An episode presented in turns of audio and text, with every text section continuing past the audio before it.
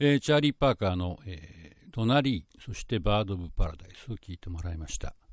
えーとまあ、演奏を聴いてる分には本当すごい天才、超天才としか言いようがない素晴らしいミュージシャンですけども、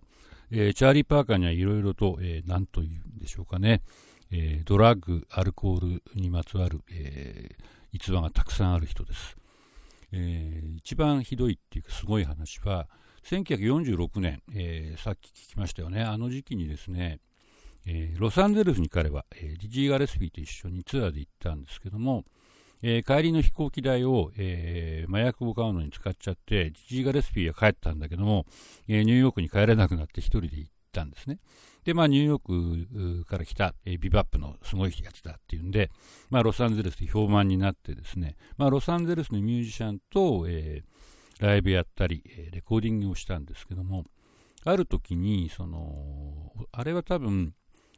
重度のアルコール中毒でもあったんで、お酒の飲みすぎだと思うんですけど、多分お酒と睡眠薬を一緒に飲んだのかな。朦朧としてレコーディングに臨んだんですね。それでもう、えー、全然速いテンポの曲で、えー、もう落ちに落ちまくるわけです。もうテーマなんて半分ぐらいしか吹けないみたいな。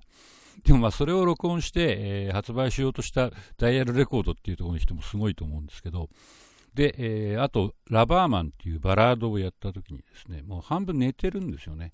で、その寝てて、あっと思って、えー、テーマ吹き出すけど、テーマもなんか途中でうにょうにょうにょみたいになっちゃって、しかし、やっぱりアドリブソロを聞くとなかなかすごいっていう。でもまあ、当然本人はものすごくこう後で聞いてね、こんなもん絶対世に出しちゃダメだって言ったんだけども、逆にそれが評判になると踏んで、ダイヤルレコードの人は、えー、それをシングル版というかね、SP として出しちゃったんですよ。で、チャーリー・パーカーものすごく怒って、まあそりゃそうですよね。で、もう絶対一生許さないみたいなことを言いつつも、やっぱり、えー、そのダイヤレコードの人とは、ロス・ラッセルっていう人とはずっと腐れ縁で、まあ仕事はしていたという。で、結局、その、ヘロヘロのレコーディングをした日にですね、彼はホテルに戻ったんですけども、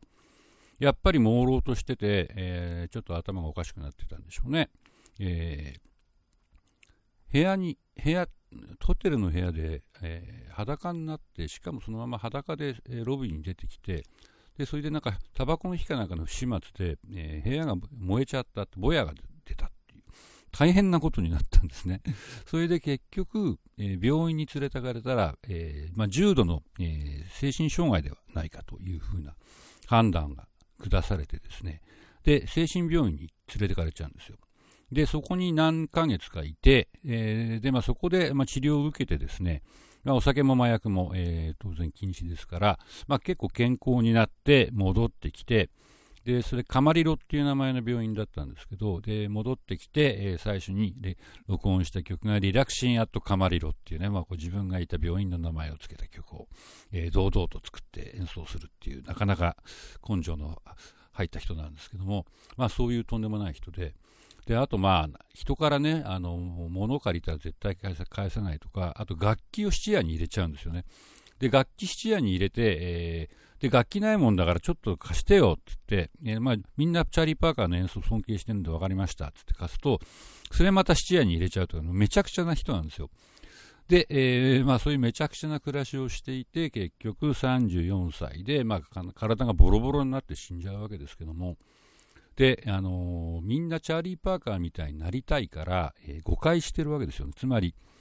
チャーリー・パーカーみたいにヘロインをたくさん打つと上手くなれるんじゃないかって。全然そんなことなくて、チャーリー・パーカーはヘロイン打たなかったら、もっとすごい演奏いっぱいしたかもしれないんですけども、まあみんな誤解してですね、ヘロイン中毒になるミュージシャンが続出するわけですね。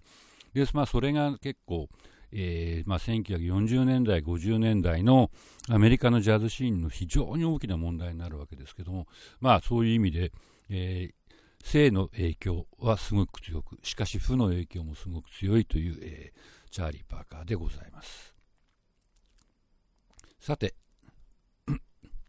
では次はですね、1949年以降の演奏を聴いてみたいと思います。えー、チャーリー・パーカーって、えー、クラシックが好きなんですよね。あのーまあもちろんジャズミュージシャンなんですけども、えー、クラシックミュージックがとっても好きで、えー、まあいろんなものを聴いてたみたいです。でまあ、古いものも聴いてたし、えーまあ、現代音楽的なものもかなり、えー、好きだったようですけども、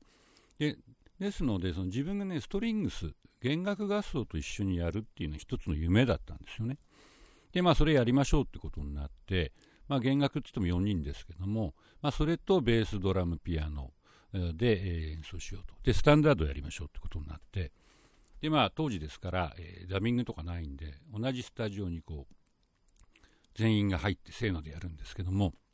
で、まあ、アレンジ自体はね、今聞くと割となんて言うんですかね、その、クラシックっていうよりムードミュージックみたいなね、割と安易なストリングスアレンジですけども、まあ、それなりに綺麗ですけど、でもチャーリー・パーカーはものすごく嬉しかったらしくて、本当に最高に美しい、えー、ソロを吹いています。えー、というわけで、チャーリー・パーカー with Strings っていう、えー、アルバムから、Just Friends と、えー、Everything Happens to Me を聴いてみましょう。